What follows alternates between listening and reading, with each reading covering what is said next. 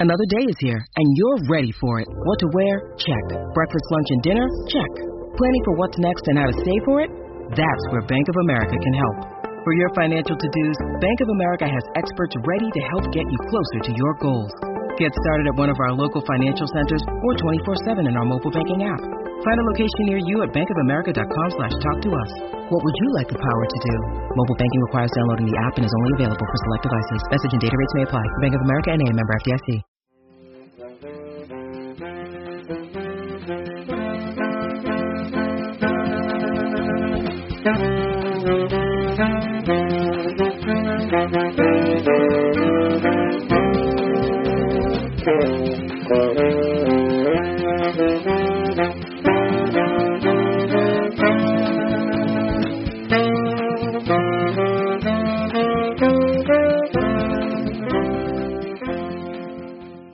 Hello, Badger fans, and welcome to another edition of Bucky's Fifth Podcast. As always, Tyler Hunt and Matt Bells here covering everything Wisconsin athletics. On today's show, we've got our Las Vegas Bowl preview. Yes, it's just a couple days away. Wisconsin will take on Arizona State. I believe that the game starts a late one at 9:30 on ESPN, but should be a lot of fun. We'll dive into everything from that matchup. Matt and I will do our normal game preview, and then in the back half of the show, We've got Jack Johnson from House of Sparky, SB Nation's Arizona State site on. He gave us a good overview of Arizona State's program as a whole, how this season went, expectations. Talked a lot about the status report because we'll get into that in a little bit, but Arizona State has quite a few guys out in this contest. But we'll get into everything from um, what should be a fun matchup in Vegas. Matt, how are you this morning? I'm doing great. Yeah, no, it's it's nice to get back in the swing of things for a, a, an actual game to prepare for and preview. Um, last one of the year, but this is a, a big one for the Badgers, and hopefully it can give them some momentum going into the off season. Yeah, it should be a lot of fun. I know bowl season has kind of been a, a tough tough start with all these cancellations, and I know there's probably likely going to be more along the way. But thankfully, right now it looks like Wisconsin and Arizona State are in good shape. So knock on wood that it stays that way because I know there's a lot of other games that are you know being canceled, disrupted, moved around. Um, and then this is we're really getting into the bulk of bowl season starting today. Um, I think there's four or five games today, tomorrow, and then then into Thursday and into New Year's Day. So hopefully everything else can keep going clean. Before we talk about that, though, we've got a little bit of news to touch on. Some football news. Actually, on Monday afternoon, Wisconsin received word that former Arkansas kickoff specialist Vito Calvaruso will be transferring to Madison for the 2022-22 season. Um, he's been with Arkansas for the past few weeks or few weeks, few seasons. Um, kind of their kickoff specialist, which I know when you look at it, you know, in terms of field goals, maybe not the guy that's going to be out there knocking them through, but kickoff specialist is kind of a key position, and we've seen Wisconsin kind of struggle in that department of late. So you make what you want out of this, you know, um, pickup. But I, I think this is something if he can come in and, kick it through the end zone and get Wisconsin touchbacks consistently, it, it's a good bad for the Badgers where they've not necessarily had that over the last couple of years. Yeah, you look at it. I mean, 85% touch put, touchback percentage. That's you know really impressive. 63 of his 70 four kickoffs went into the end zone. So that's that's one of the best in the entire FBS, which I think is is great for Wisconsin. You saw that they struggled with that at times last year. Um, um, you, you look at you can look directly back to that Notre Dame game as a reason that having somebody who can boot it through the end zone uh, absolutely can tilt a game in your favor. So I think this is a really good get, especially when you look at the fact that he's got three years of eligibility left um, as well if he takes advantage of the COVID year. So he, he's a talented kid, a big kid who can kick it. Um, and I would imagine the fact that he's leaving Arkansas to take on a similar role at the Badgers now that Collin Larsh has announced that he was coming back, um, the Badgers probably gave him uh, at least an indication that hey, you're going to have a chance to compete for the the field goal job as well, um, or at the very least, once Collin Larsh uses up his his final year of eligibility, that hey, you're going to be um, having a good chance here to be the guy. So I, I think this is a win-win for the Badgers. It's a scholarship, which I think uh, using a scholarship on a specialist, it seems to be more and more commonplace here. Wisconsin is one of the the teams that usually is a little bit more reluctant to do it uh, until they get a couple years in the program. But I, I think this is a player that they obviously saw a need. They saw, hey, this this guy can really boot it, and having the, that touchback percentage is is vital if you're a def- have a defense that's really good and an, an offense that's going to try to play ball control. Being able to do those subtle things can really uh, help you out in in a game where field position is so important. Absolutely, it makes a huge difference. You talk about a, a team that you know sometimes struggles to move the ball, and, and you want to prevent um, any team from getting opportunity to score, and that's one less play you've got to worry about if it kicked through the end zone. And you know, with this state and uh, the state of special teams, both with the Wisconsin Badgers and uh, the state's respective pro team and the Green Bay Packers, making sure the special teams is tight knit as can be is always a good thing. All right, next piece of news we've got uh, Wisconsin's women's basketball game is canceled for Thursday. They were supposed to take on Purdue due to COVID within the program. Uh, as of now, Wisconsin's men's basketball game for Wednesday against Illinois State is still on. Of course, that can change pretty rapidly. We saw last week George Mason's game was still on, and unfortunately ended up being canceled. So we'll see what actually gets tipped. I know it's kind of been a, a weird couple weeks here with um, you know the holidays and Wisconsin generally already has less games scheduled in that time frame, but also now with some COVID cancellations, it's been a pretty significant gap between games. But of course, if the men's team does uh, end up tipping off on Wednesday night, we will cover that and recap it on our Friday show. But um, certainly, uh, unfortunate news for the women's program. I know they're know, starting to get going and, and wanting to get into uh, conference play now. So to be off on a, a tough foot there with the cancellation is, is certainly a bummer. Yeah, for sure. And and hopefully the men's team will be able to go against Illinois State. I think you look at it right now, they're sitting at 13 days since their last contest. Um, by the time that they would be tipping off, you're looking at 14 days, so a full two weeks between it. We saw some some different players go to social media. I know Lorne Bowman shared out that he had COVID. Um, so hopefully the team can can get back to health. I know the CDC just kind of turned around the um, amount of time that you need to be out. So hopefully Wisconsin's in a, in a better place and is able to go against Illinois State. I think it would be nice to get that game in before the new year uh, kicks kicks through, and so I'm hopeful that Wisconsin will be playing uh, at the Kohl Center on Wednesday. Yeah, I, I think that'd be a great sight to see after what's been a long two weeks of, of you know, downtime for this program. It'd be nice to see them get back on the court and get back in action. So fingers crossed that everyone stays healthy and uh, is able to do so. All right, guys, we'll go ahead. Let's get into the Arizona State Wisconsin matchup in the Las Vegas Bowl. So we'll start. Let's kind of just talk about. Well, we'll go through kind of a status report here in a minute because I think that's a big storyline coming into this game. Is of course there's a lot of opt outs. Wisconsin has some players and coaches that did not travel or have not traveled yet. Um, so actually, we'll do that, and then we'll get into our general feelings. So let's go through kind of who is in and who is out. Matt, if you want to give kind of just kind of a rundown to the listeners of what's kind of going on with Wisconsin, which guys are here, which guys are traveling later, and um, then I can kind of go through some of the Arizona State sides and some of the guys that are uh, not participating in this contest. Yeah, both teams are going to be missing some some key cogs here. Um, I think when you, look at Wisconsin, they've got a, a couple guys Jack Eschenbach, tight end, that's injury related. He's not going to be going. Um, John Chenal, starting fullback, not going. Um, that's that seems to be. They haven't fully come out and said that it's COVID related, but I would assume that that was that is COVID related, um, based off the fact that they haven't shared out that it's not COVID related.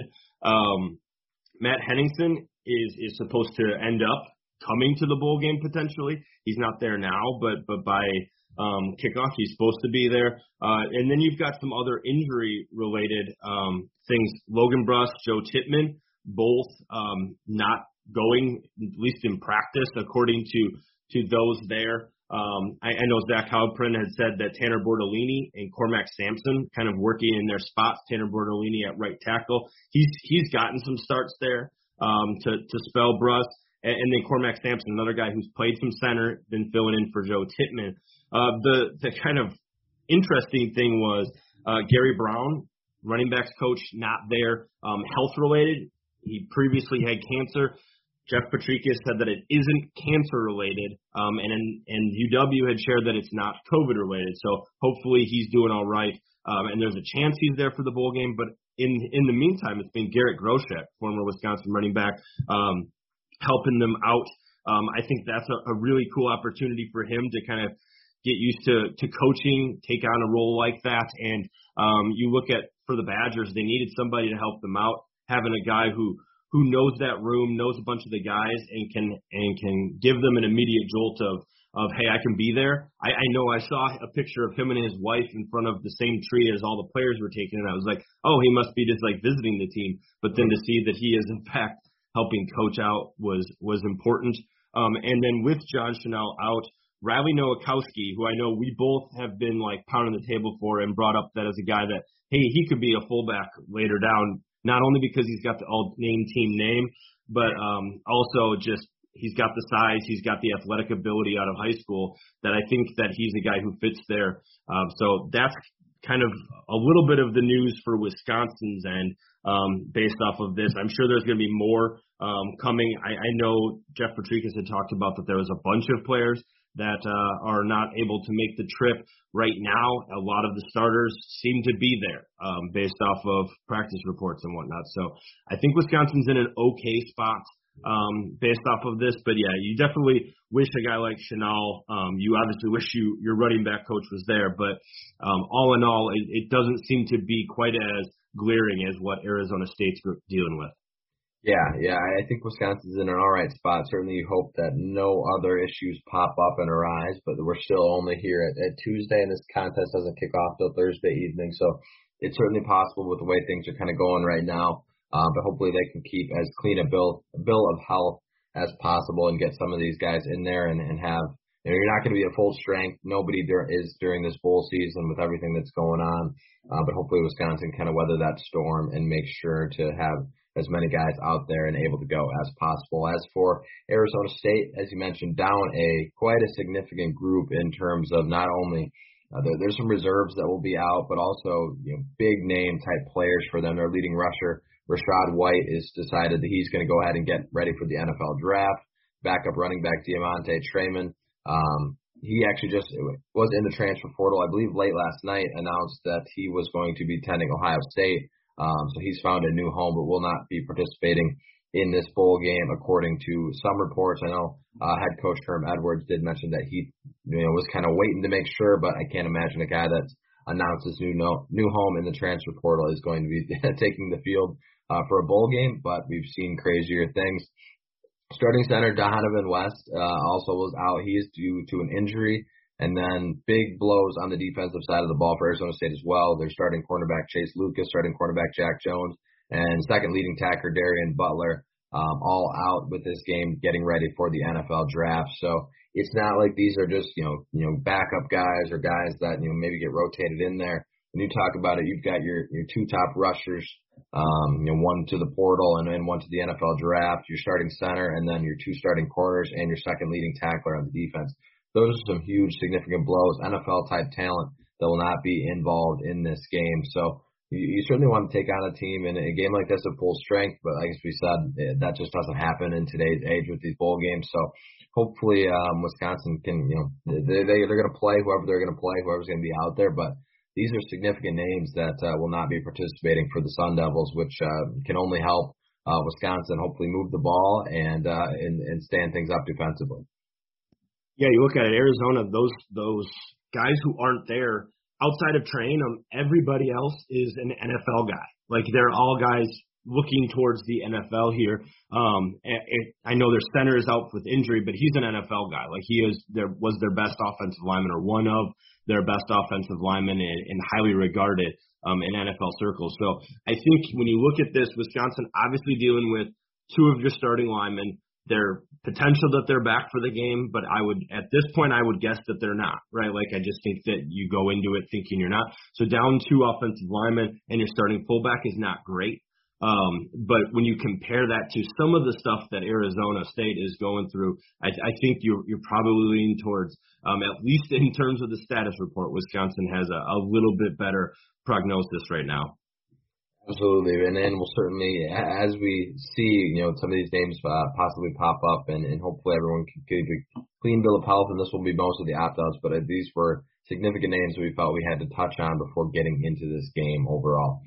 All right, so to kind of start this conversation off with the with the bowl game overall, what are your just kind of general feelings about this game? I know both teams come in eight and four, uh, kind of down years for both programs, hoping to have a little bit more. So, what are your feelings overall of this contest?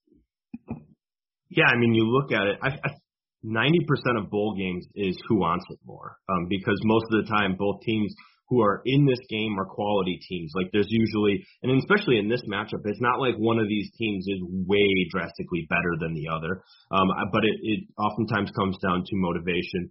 Um, I think Wisconsin's in a good spot here. Uh, we talked about those some of those injuries, some of the COVID related stuff. I'm interested to see what Wisconsin does um, to at tight end. Just when you look at the number of injuries that they have, Jack Eschenbach also not able to go. I, I think last I looked, based off of scholarship numbers, you're you're looking at you have Jaylan Franklin's there um, and Jake Ferguson. Maybe a guy like Jack Pugh made the trip. I'm not sure, but he would be a guy that could also help them out. But he's a true freshman, so you're looking at a really tight group there. You've got a backup fullback. So can Wisconsin do enough blocking up front when you've got offensive line down, um, you've got tight ends down? I think that's going to be something that I'm going to be interested to watch is kind of how the blocking looks up front. Braylon Allen's supposed to be healthy now, which is, I think, very important.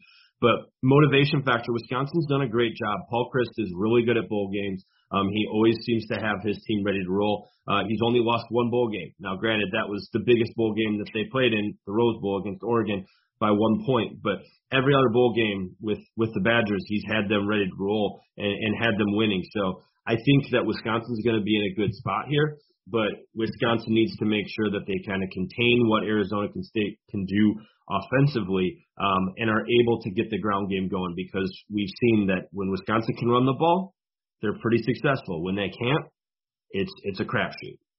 Yeah, that's a that's a great way to put it. Yeah, I think you hit the nail on the head. Motivation is a huge part of this game, and and seeing and you, you have to hope and, and pray that Wisconsin's motivation is still very much there. I mean, you look at, like you mentioned, the track record of bowl games would say, despite you know other teams dealing with opt-outs, it seems like Wisconsin is still very much bought into this contest, wants to finish on a high note.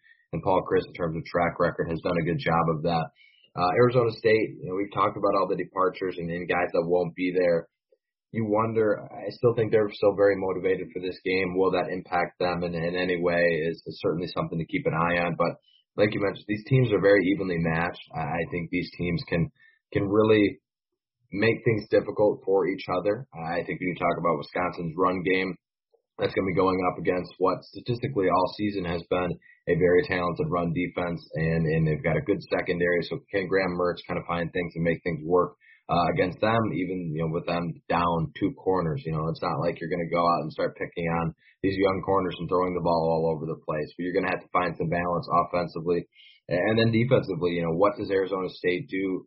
To you know, move the ball against this Wisconsin defense with you know down their their top two running backs. Do you have it more in Jayden Daniels' hands? Do you try to use his feet more? We've seen Wisconsin struggle a little bit with mobile quarterbacks. He's he's one of the the best in the country in terms of making plays with his feet.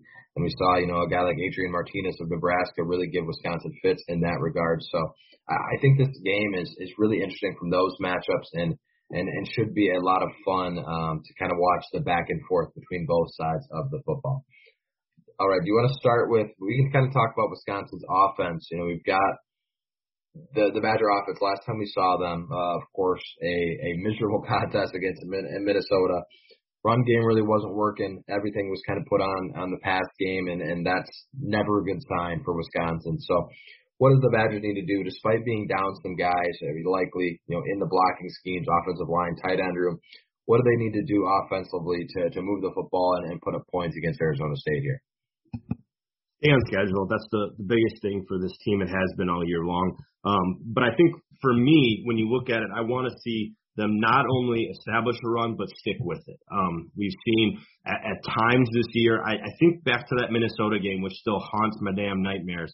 Um, that they went away from the run altogether, and I know they weren't having you know great success, but neither was Minnesota, and Minnesota stuck with the run. So I think that's something that I would think Wisconsin needs to be able to continue to run the ball, understand that, hey, let's try to stay ahead of the chains. Let's not try to um, put it all on Graham Mertz because that's not um, their game.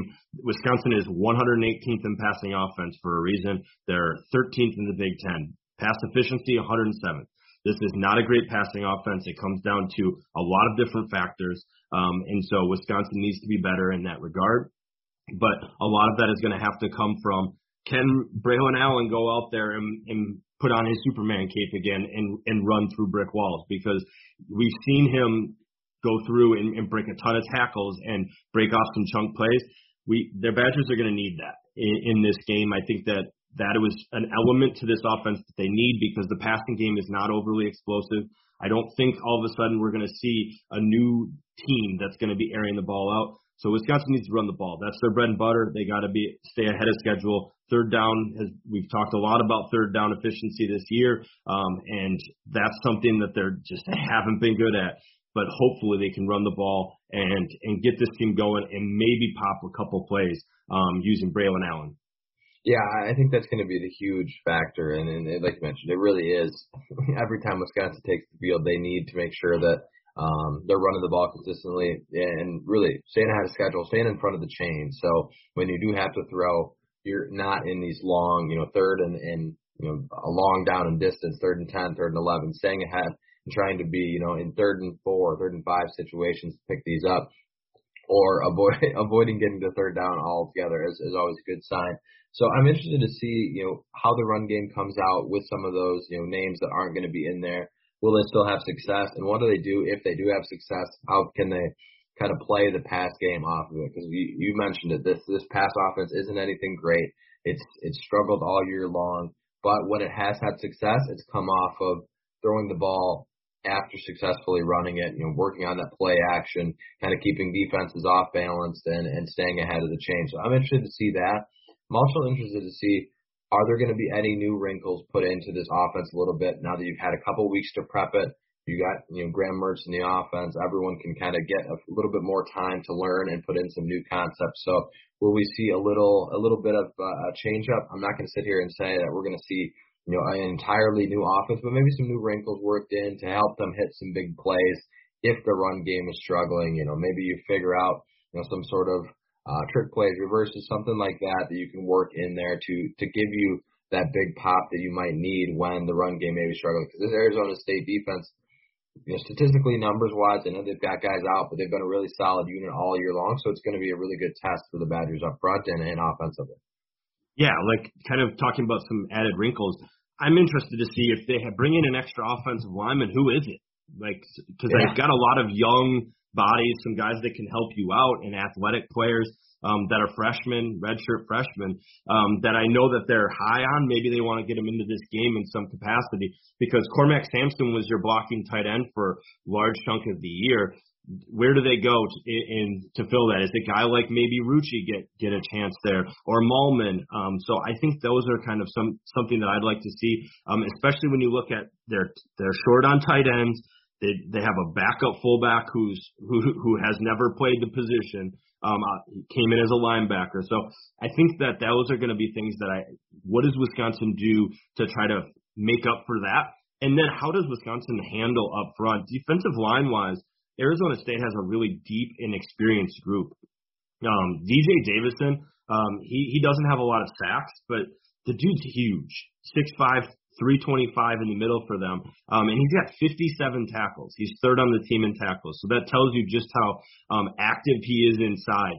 Um, and so I think looking at that with Wisconsin with a, a backup center potentially in this game, how does a guy like Cormac Sampson go up against a guy like Davidson who who has been around the ball all year long. So I think that's a, a kind of a matchup to watch out for, just based off of the fact that Davidson is a very talented player and Wisconsin is short on some bodies up front.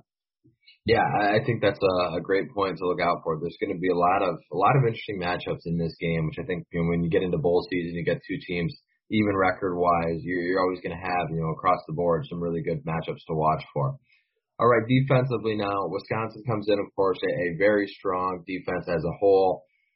Been great against the run all year. Of course, Arizona State's kind of their bread and butter, and successes came keeping the ball on the ground. But as we mentioned at the top of this conversation, down their top two running backs, going to be leaning more on um, a third stringer, probably leaning a little bit more on you know Jayden Daniels using his feet, making plays in the pass game. He's kind of been a player that had a really solid early part of his career, but has certainly regressed this year. Just 10 interceptions uh, and, or excuse me, 10 touchdowns to nine interceptions. So not been a pretty year for him in terms of throwing the ball, but he has made the made some really good plays with his feet, which will be a good test for the Badgers. 670 rushing yards on the season. So how do you expect Arizona State to kind of come out and uh, look to move the ball, and how do you expect Wisconsin to try and uh, slow down the Sun Devils? I think you you look at this and they they have really leaned on Jayden Daniels when they haven't been able to run the ball. They have a similar plan to Wisconsin. They want to run the ball. Um, I'm interested to see what their their running back situation looks like with without their top two ball carriers. Um, where do they go? Um, you know, Rachaad White was a really good running back for them all year long. Um, and, and Amos was was solid as well. But based off that, Daniyel Ngata, um, he's a smaller back, only 5'9", 200 pounds. He did manage 6.4 yards per carry in three touchdowns and only 45 carries. So he's a talented player, a redshirt freshman for them. But how much do they lean on him to run the ball, or do they just put it in Jayden Daniels' hand? Um, he's a true dual threat guy. Um, came in expected to be one of the top five um, quarterbacks this year. Uh, according to Mel Kiper's big board, he was number four for them. Hasn't lived up to expectations this year. Did a little bit better in, in terms of percentage, um, but his yards per attempt went down. Um, his touchdown to interception ratio was not nearly as good. Um, but he's still he's still one of the better quarterbacks in the Pac-12, and, and he might be the best quarterback the Badgers have faced all year um, when you look at it. So I know that 10 touchdowns, nine interceptions doesn't look good, but as a true freshman, he threw 17 touchdowns and two interceptions. Like this is, and then just last year in that shortened COVID, five touchdowns, one interception in in just a couple games. So he is talented. He can run the ball like you mentioned. So how Wisconsin is able to get to him knock him off of his spot and, and put some pressure on him, I think is going to be very important because we've seen he he is willing to make mistakes at times, nine interceptions, but Wisconsin needs to be able to force that issue with him because I do think they're going to try to move him around similar to what we saw from Adrian Martinez um, to try to use their offensive line and to try to slow down Wisconsin's pass rush so that they have the time to get to their weapons outside. Yeah, yeah, he's going to be that matchup is really going to be the fun one to watch. You know, Jayden Daniels against this defense, as we mentioned, the mobility is certainly there. Likely, yeah, eh, probably the best quarterback that, that Wisconsin has faced, and when he's playing the way that you've seen his game can, you know, play, he's certainly a really good test for the Badgers. So I think that matchup's going to be fascinating.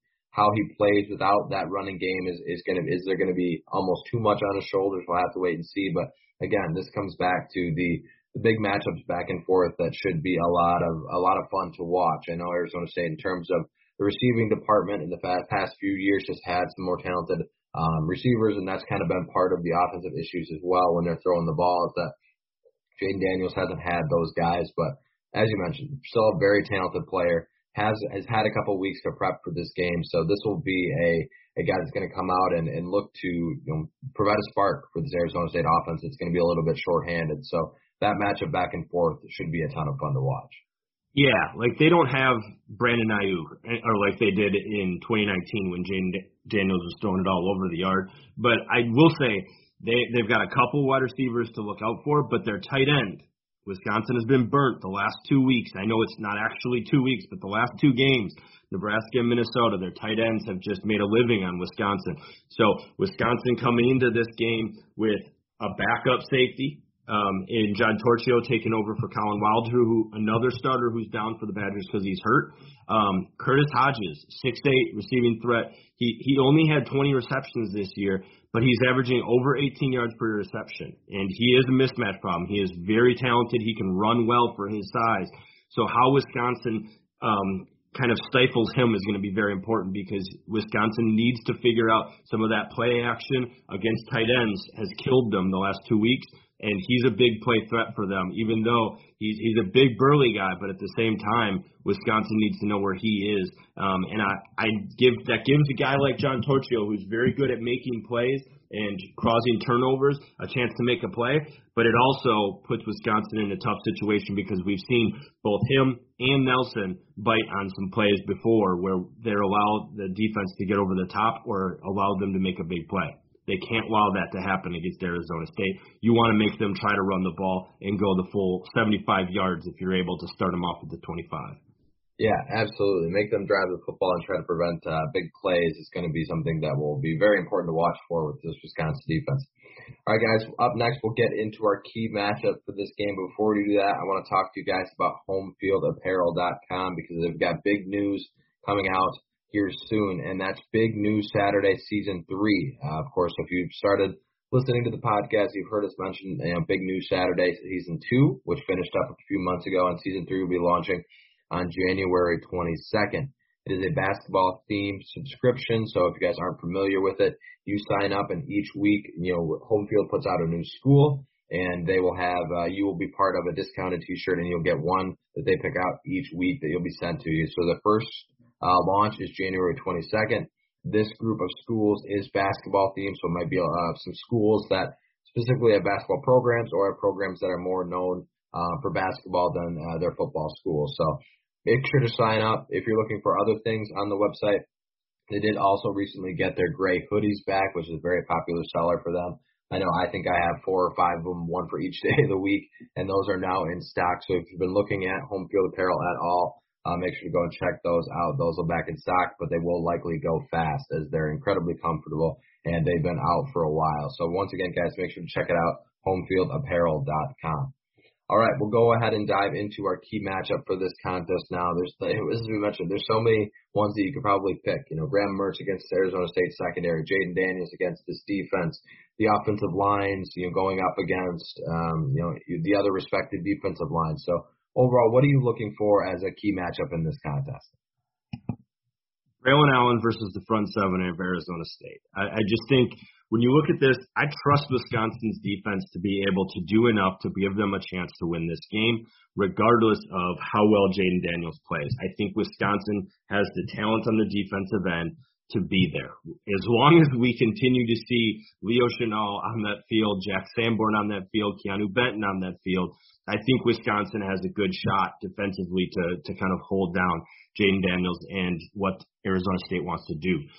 Offensively, Wisconsin has been Wisconsin's issue throughout the year. We haven't seen enough points at times um, to win games when you're going up against a really good team. Wisconsin was able to run through a bunch of teams that weren't quite as talented. You're going up against a team that's probably right on par with you, or at very least, it's a very minimal margin between the two teams. So, how does a healthy Braylon Allen look against their linebackers like Kyle Soelle, um, uh, Merlin Robertson, both players that can make plays. Merlin Robertson has three interceptions, um, but he also is is third on the team in tackles. Um, you have DJ Davidson tied with Merlin Robertson at tackles, um, and I already bro- broached the subject of how big he is and how active he is inside as a defensive tackle. So Wisconsin and and how they feed Braylon Allen is going to be important. They need to be able to get some movement along the line, which which you could easily say that this offensive line versus the front seven, but I think it's Braylon Allen. Um, we've seen that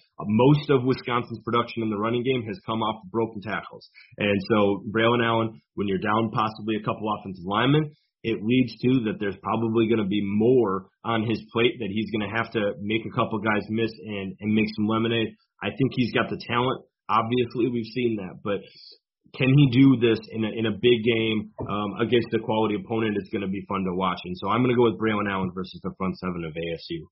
Yeah, I think that's where you have to look at and say, you know, this is where everything starts. If Wisconsin doesn't get Braylon Allen going against that front seven, they're going to be in struggle, um, you know, struggle mode.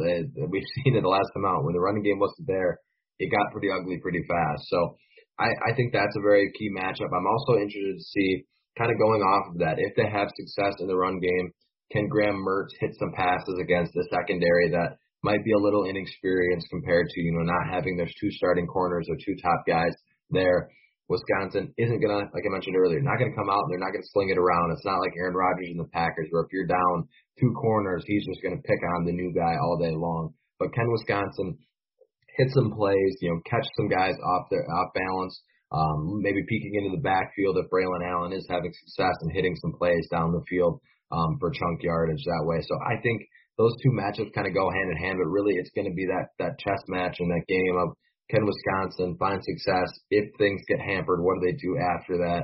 Um, and can they move the football against this Arizona State defense that again has, has been pretty solid? I know they're down players, but uh, they've been a good group all season long. So I think that whole matchup as a whole, you you got to feel good about Wisconsin's defense, especially when Arizona State's a bit shorthanded on the offense, and the, the fact that the Badgers have had success all year long. But can the Badger offense do enough to move the football consistently, take time off the clock, and put points on the board is really going to be the matchup that I think everybody will be talking about. Yeah, and anytime it comes to bowl games, turnovers are incredibly important. Special teams and turnovers, areas that Wisconsin hasn't been great at. But you look at it, turnover margin wise, these two teams are mirror images. They're both tied for 61st in the country at just plus 0.08. So they just have one extra turnover um, over their uh, what they gave away. So this isn't like a game where you look at it and think, oh my gosh, this is you're going up against Iowa, who's had a propensity to create turnovers all year long. These are two teams that that don't turn the ball over a lot. Wisconsin has an advantage in, in getting to the quarterback, which I, hopefully they can continue to do that. But you look at this, um, the return game is another area. Um, Arizona State, 17th in the country in, in punt return compared to Wisconsin. We know that they haven't done much of anything there. So how do special teams and turnovers just how do those swing a game? We saw the bowl game last year. Wisconsin came out a little sluggish. Wake Forest punched them in the mouth. Wisconsin then had a, some some huge turnovers to swing that game in their favor. Can they do that again they have special teams swing the game in their favor as well. When Devin Chandler had um, a couple of nice kickoff returns, can they? Do we see that? So Wisconsin special teams and turnovers, in addition to um, kind of those other matchups we talked about, those are ever-present things that Wisconsin is always going to have to to to look at because uh, just Wisconsin plays a, a brand of football that that makes it so that the margin is razor thin. Yeah, I think that's a great point. You know, playing clean in this game is, is going to be important. The other thing that I would want to mention is penalties. If you look at Arizona State, uh, 128th in the country in penalty yards per game. It's been a very undisciplined season for them. They've had a lot of big flags. If you think back, if you watch any Arizona State games, they've had some flags that have really cost them big. Um, I think too. I think it was week three or four against BYU. They had 16 penalties and really cost them um, the game in that contest. So Wisconsin been, you know, kind of actually down in the penalty department, but still pretty good ranking overall. I believe they're 39th. But that's something that, you know, if Arizona State um, comes out and plays that way and isn't playing clean, and Wisconsin is able to in the turnover department in special teams and not picking up silly penalties, that could be a huge boost for them as well. So playing a clean game is always important, but especially important in a bowl game. All right, kind of round things out, we'll do our player that we're talking about, then we'll get into a score prediction. So, who do you think we'll be talking about that had a, a good game on uh, Friday morning? I think Braylon Allen's the easy answer, but offensively, I'm going to go with Chimere Dike. You look at it, um, there's been a lot of talk about he's going to be the guy next year at wide receiver. I know we touched touched on it last episode when we talked about Wisconsin possibly being active in the wide receiver transfer portal. But Chimere Dike is is a guy that can help them out in a lot of ways. Can he make a big play and help this team out? Can Graham Mertz connect with him? I think he's a guy that if they give him a shot, he's he can make a big play and help help them out big time.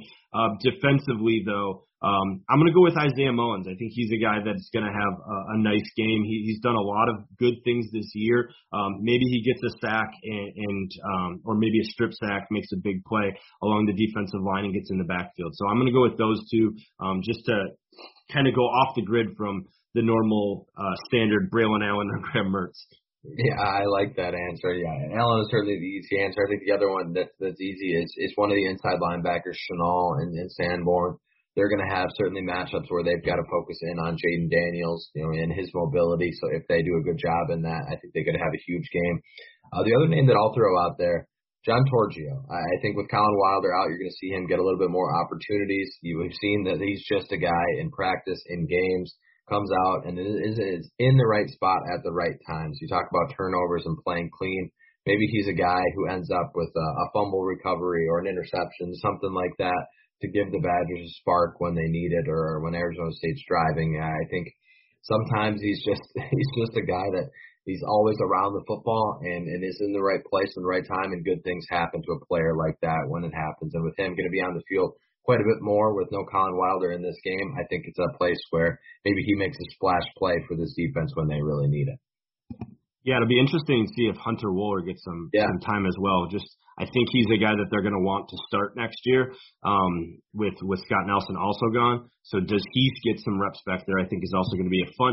Just anytime with the young guys, that they get out there. That's why I was saying that back that extra tight end. Um, you know, you look at a guy like Hunter Wohler, does he get some time? I think those are all fascinating things when it comes to a bowl game because you've had all these bowl practices. Marcus Allen, another one. Mm-hmm. Um, you've had all these bowl practices to get you to this point. Those extra practices can be huge for young players, and maybe they want to audition some of these guys and give them some extra snaps um, that are more meaningful going into next year.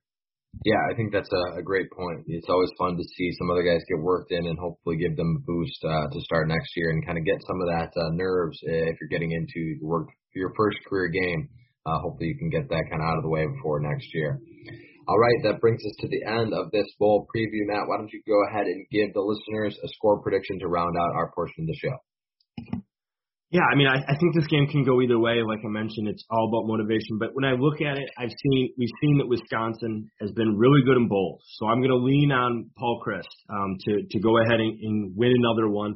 Um, I'm I'm going to say that Wisconsin wins it something like um, I'm thinking back to even that Cotton Bowl in 2017, maybe like 24-16, 24-17, something like that, where it's close um, down to the end. But I, I do think that Wisconsin will of Braylon Allen will bust a big run to to help give them this game. And so I'm going to go with a low scoring game, but that Wisconsin um, finds a way to win um, and uh, takes care of business.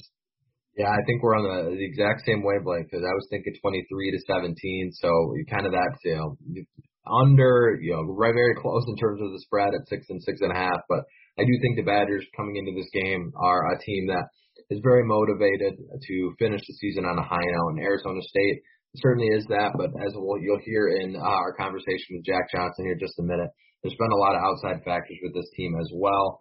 The other thing I look at with Arizona State, I, I do think they're a very talented football team, but when you look at some of their wins this season, um, the combined record for the teams that they beat, 27 and 68. They've got three wins against Arizona, who was 1 and 11, Southern Utah 1 and 10, uh, UNLV 2 and 10. So I do think this team is is very talented, but maybe have some inflated numbers. And I think Wisconsin can come out with the motivation, with uh, a little bit healthier and more present roster than what the the opponent has.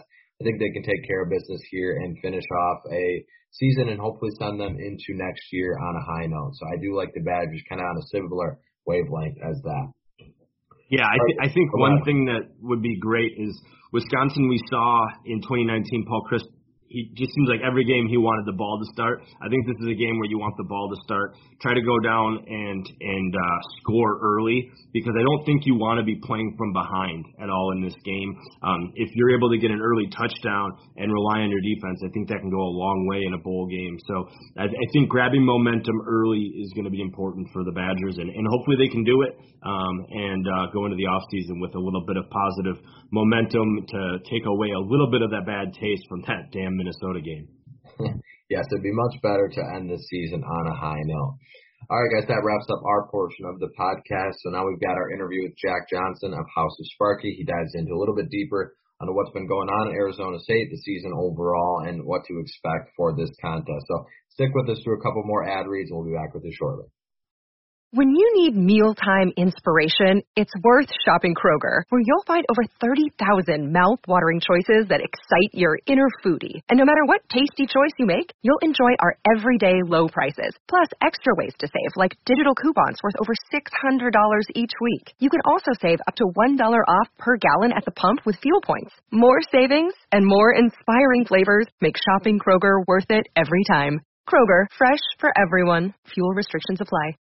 All right, Badger fans, we are now joined by Jack Johnson of House of Sparky, SB Nation's Arizona State website. If you're looking for any coverage on the Las Vegas Gold Bowl, make sure to go check those guys out. They've got a lot of great coverage coming out this week leading up to uh, December 30th when the Badgers and Sun Devils will square off at Allegiant Stadium in Las Vegas. Jack, thanks for joining us. How are you doing today? Good, Tyler. Thanks for having me on. Absolutely. I'm excited to talk about this game. And before we do that, though, I wanted to talk about the season as a whole. Because I think Arizona State, similar to Wisconsin, came in with pretty high expectations for this year. I know Badger fans feel disappointed by the year eight and four.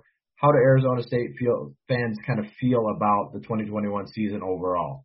Yeah, it was interesting because uh, Wisconsin and Arizona State finished with the same record, eight and four. But obviously, given the trajectory of the program's last decade or so, eight and four is a lot more disappointing. Uh, realistically, for the Badgers, I think it was very disappointing for Arizona State. Uh, but eight and four is also one of their best finishes of the last eight years, which is supposed to indicate that the program is on an upward trajectory. I think a lot of the negativity from the fans, especially toward the end of the season, was kind of a a result of three factors that showed up during the season and before the season. The first, obviously, being the the recruiting scandal, which I'm sure we'll touch on later. Uh, the second being that they had such a good opportunity to return so many players and so much talent and seemed to have a pretty good shot at a Pac-12 title. And last being that uh, their quarterback, Jayden Daniels, kind of regressed as the season went on. And so those reasons, eight and four, probably two wins short of where I think a lot of Sun Devil fans were hoping the team would end up. Yeah, I would have to imagine similar yeah, to Wisconsin that that ten and two spot would have felt a lot nicer than that eight and four spot. But uh, that's that's the way college football works sometimes. And I'm glad you brought up that recruiting scandal because I I know there was so much that kind of went into it early in the season, and I just wanted to get your gauge on how much do you think that affected things in terms of the staff and the players on the field. I think it affected them more than anyone inside the program let on. Um, and I think it was just eh, kind of the nature of when the allegations kind of opened up in the media right in the middle of the summer and bonding and you have to go back even further. First time everybody's kind of getting to know each other without the social distancing and, and restrictions in place. Um, and then to be hit with that, that has to dominate most of your conversations that you're having as a team, as players off the field for a week. It, it would be like you're in a class and all of a sudden your teacher doesn't show up, your professor doesn't show up to class. That's going to dominate your class discussion the entire day, whether there's course material to be learned or not. It's always going to be in the back of your mind. Um, and then the other part is that uh, they suspended three coaches, three position coaches uh, receivers coach, safeties coach, and so they had to replace these coaches that had either recruited or had coached all of these position groups up through most of the first half of the preseason. And so that transition, whether it's the right guy coming in afterwards or not, is uh, is always going to be a little bit bumpy. And and then over, over the course of the season, I think that there was a lot of pressure to perform and when they were winning and, and starting out well, um, you know, I think there wasn't as much talk about it. And then obviously they hit a, a skid losing to Washington State and Utah, um, especially Washington State coming out of a bye. And I think that's when people started to realize that maybe it's affecting the team a little more than we initially thought. That's a great point and, and certainly important to note um, that the, a lot of that stuff can have an impact on players throughout the season. But getting into the game, you know, I think the other big story is that Arizona State will be without some key players in this game. Could you give our listeners and Badger fans a rundown of who will be out for Arizona State and how maybe just the impact that some of those players bring? Yeah, absolutely. So, you know, as as you know, Tyler, it's always kind of hard to tell in this particular bowl season who will take the field until they kick off just because of everything going on outside of uh, the Las Vegas Bowl right now. But I mean, the most important one you have to start with is Rachaad White, uh, the running back who basically started the season along with uh, DeaMonte Trayanum as kind of 1A and 1B, and, and then Rachaad White pretty much took over that position. He had an unbelievable 200 yard plus multi touchdown performance against USC. He had a stretch coming in from last year that he carried over into this year of about eight or nine straight games with a touchdown and uh, and he is out because he's opting out. Obviously, he feels pretty comfortable about where his NFL draft stock uh, is at the moment, so he's sending out this game. Tyler Johnson, who's one of the best for players like Merlin Robertson and Darien Butler, two of the uh, three ASU linebackers who were a unit that was one of the most impressive actually intercepting opposing quarterbacks throughout the season.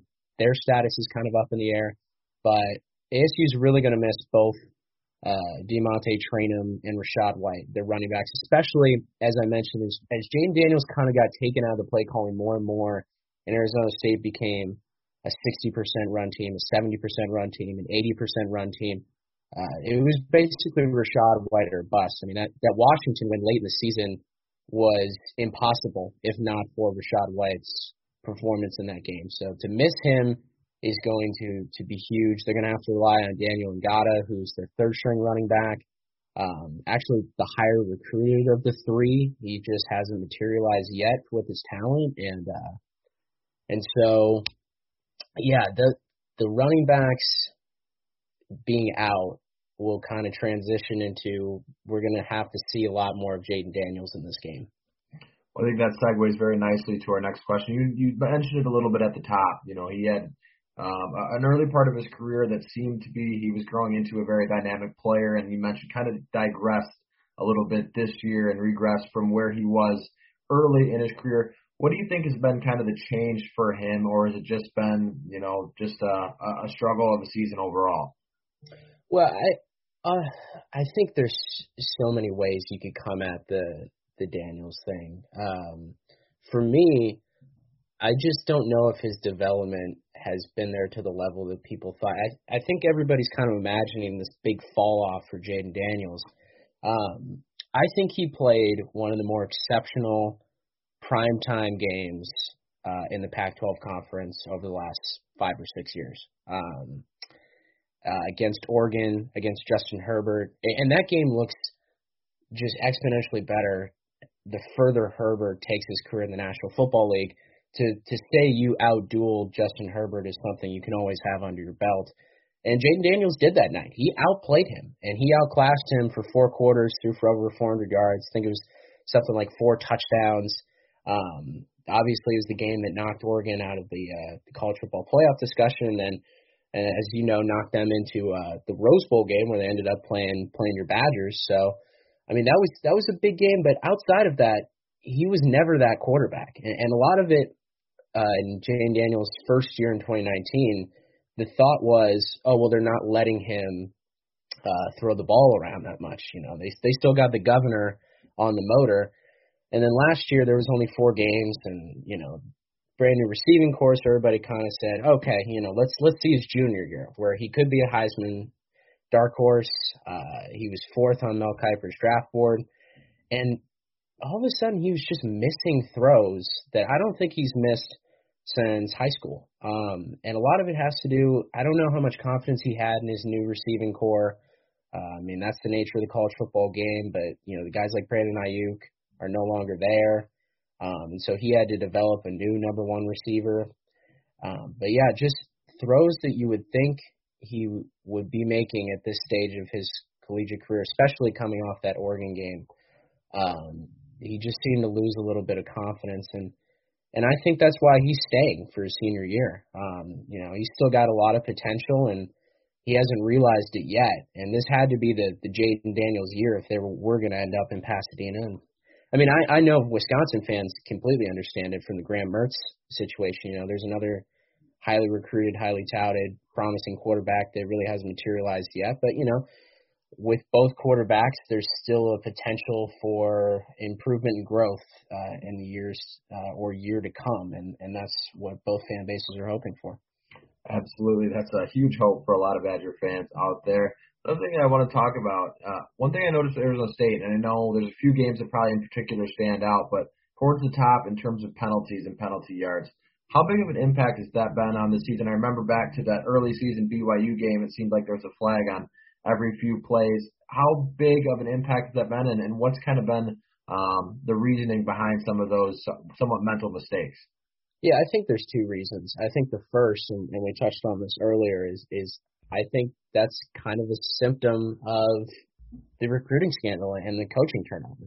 Um, and when you have different coaches with different messages, maybe that has to do with uh, with some of the pre-snap penalties. I mean, they, they're near the top in penalties, but uh, they, they have to be top five or top ten in pre-snap penalties. Uh, like like you mentioned that BYU game. I mean, on a drive where they could have driven down the field, they were backed up in their own uh, 20 yard line, own 10 yard line, and uh, to get four false start penalties on a single drive. I don't know if I've ever seen that before. And then to repeat that feat later in the season on the road at Oregon State was was even more demoralizing and remarkable at the same time. Uh, so I think part of it's the coaching staff. I think the other part of it is, um, you know, Arizona State when they hired Herm Edwards, uh, Ray Anderson, the athletic director, talked about this this pro model where they were going to kind of treat players like pro athletes and give them a little bit more flexibility. And uh, I just think that's not really um, the way things have to work in a successful Division One program. I think it's kind of evidenced by the way that uh, coaches like Nick Saban um, treat their players. Uh, I mean, most teams in the Big Ten uh, have very you know strict rules, and I mean, as we saw with kind of the collapse of Urban Meyer and his tenure in in Jacksonville, I think it was a pretty good portal into the way that college coaches uh, manage their players. Not not in the abusive way that that Urban Meyer is, but but the way that they are hands on in every aspect of their lives. And, and I think a lot of college players actually need that structure to be successful when they're 18 and 19 years old. Uh, and I don't know if Arizona State has that um, to that level. And and that's why you know midway through the season, a lot of the stuff was coming out about you know are they quitting on the coach? Are they this? Are they that? I think that you just can't give people that much leeway because you know it, it's like college. I mean, nobody's going to be calling your house when you miss class, um, and so you know there has to be a little bit more, I guess, uh, oversight on the players. And, and you know, I think we saw it with Michigan this year that that there's possibility for coaches to have disappointing tenures and go back and do self reflection uh, and come out with a different philosophy and have it work. Um, and so maybe Arizona State with some new coaches and, and a different philosophy, they'll still be under Herm Edwards and Ray Anderson, but they change that philosophy, they could get to where they want to go. Know, we've talked a lot about the Arizona State defense with you know the running backs being out, Jayden Daniels. Let's switch gears to defense a little bit here. We've talked about some of the guys that are going to be out, but overall, you know, I know that it's hard to consider when they're going to be out, but what do you feel has been kind of the strengths of that unit uh, throughout the season? Because statistically and numbers wise, they're towards the top in a lot of different categories. Yeah, I, I think that they uh, they have been so strong on that side of the ball, and I think it comes it comes down to um, they have players that have been in the program and the system for long enough um, that understand the schemes, that understand their opponents, um, they're very good at getting after the quarterback, and, and like I said, their linebackers in coverage are playing like uh, like Jamal Adams. I mean, quasi safeties here. So, um, and, and then their safeties, their cornerbacks are all very experienced. I mean, there really wasn't a, a more experienced secondary uh, outside of like maybe a few other teams uh, across the country than than Arizona State. And so I think experience, uh, understanding of kind of the way things operate, uh, you know, kind of they were the opposite of the offense, which was kind of new guys and everybody's trying to figure each other out, feel each other out, and understand you know, mannerisms and, and play style and this and that. I don't think the defense really had to go through all those growing pains, and, it reflected. I mean, outside of a couple bad quarters against Washington State and um, uh, Utah, they they were pretty much lights out the whole season. All right, to round things out for this kind of bowl game discussion, let's just kind of talk about what do you feel from the Arizona State perspective is kind of the key matchup that you'll have your eye on, and uh, give us maybe a score prediction that you feel might happen uh, for Thursday's contest.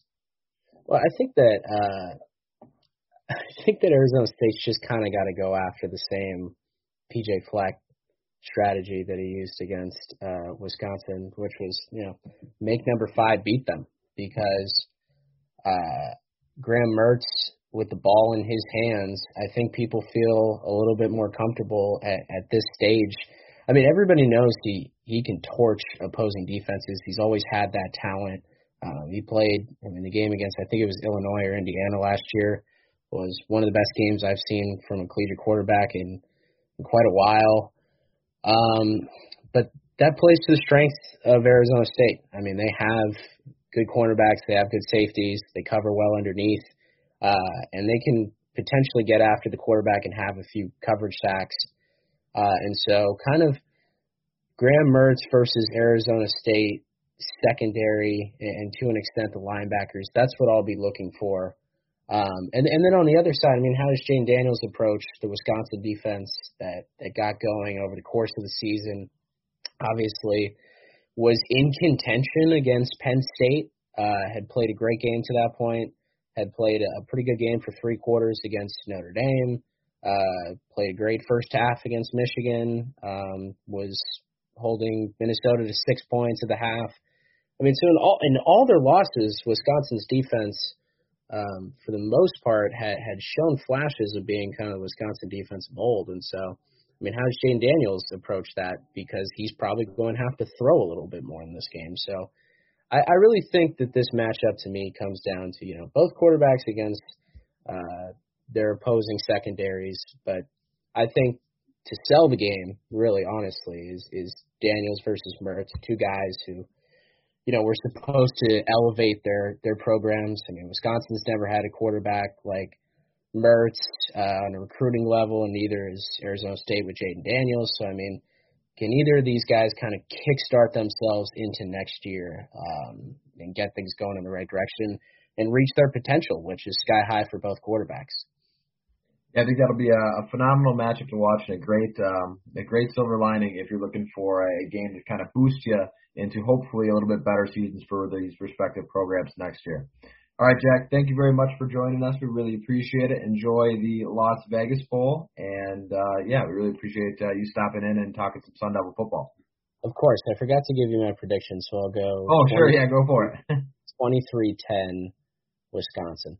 All right. Well, Badger fans, you'll like to hear that. that's, a, that's a nice prediction for sure, but should be a a fun and, and very interesting game. A lot of dynamics at work that uh, both these programs will have an eye on. All right, Badger fans, that wraps up another episode of the podcast. As always, thank you for listening. We'll be back with you to recap this game Friday morning on Wisconsin.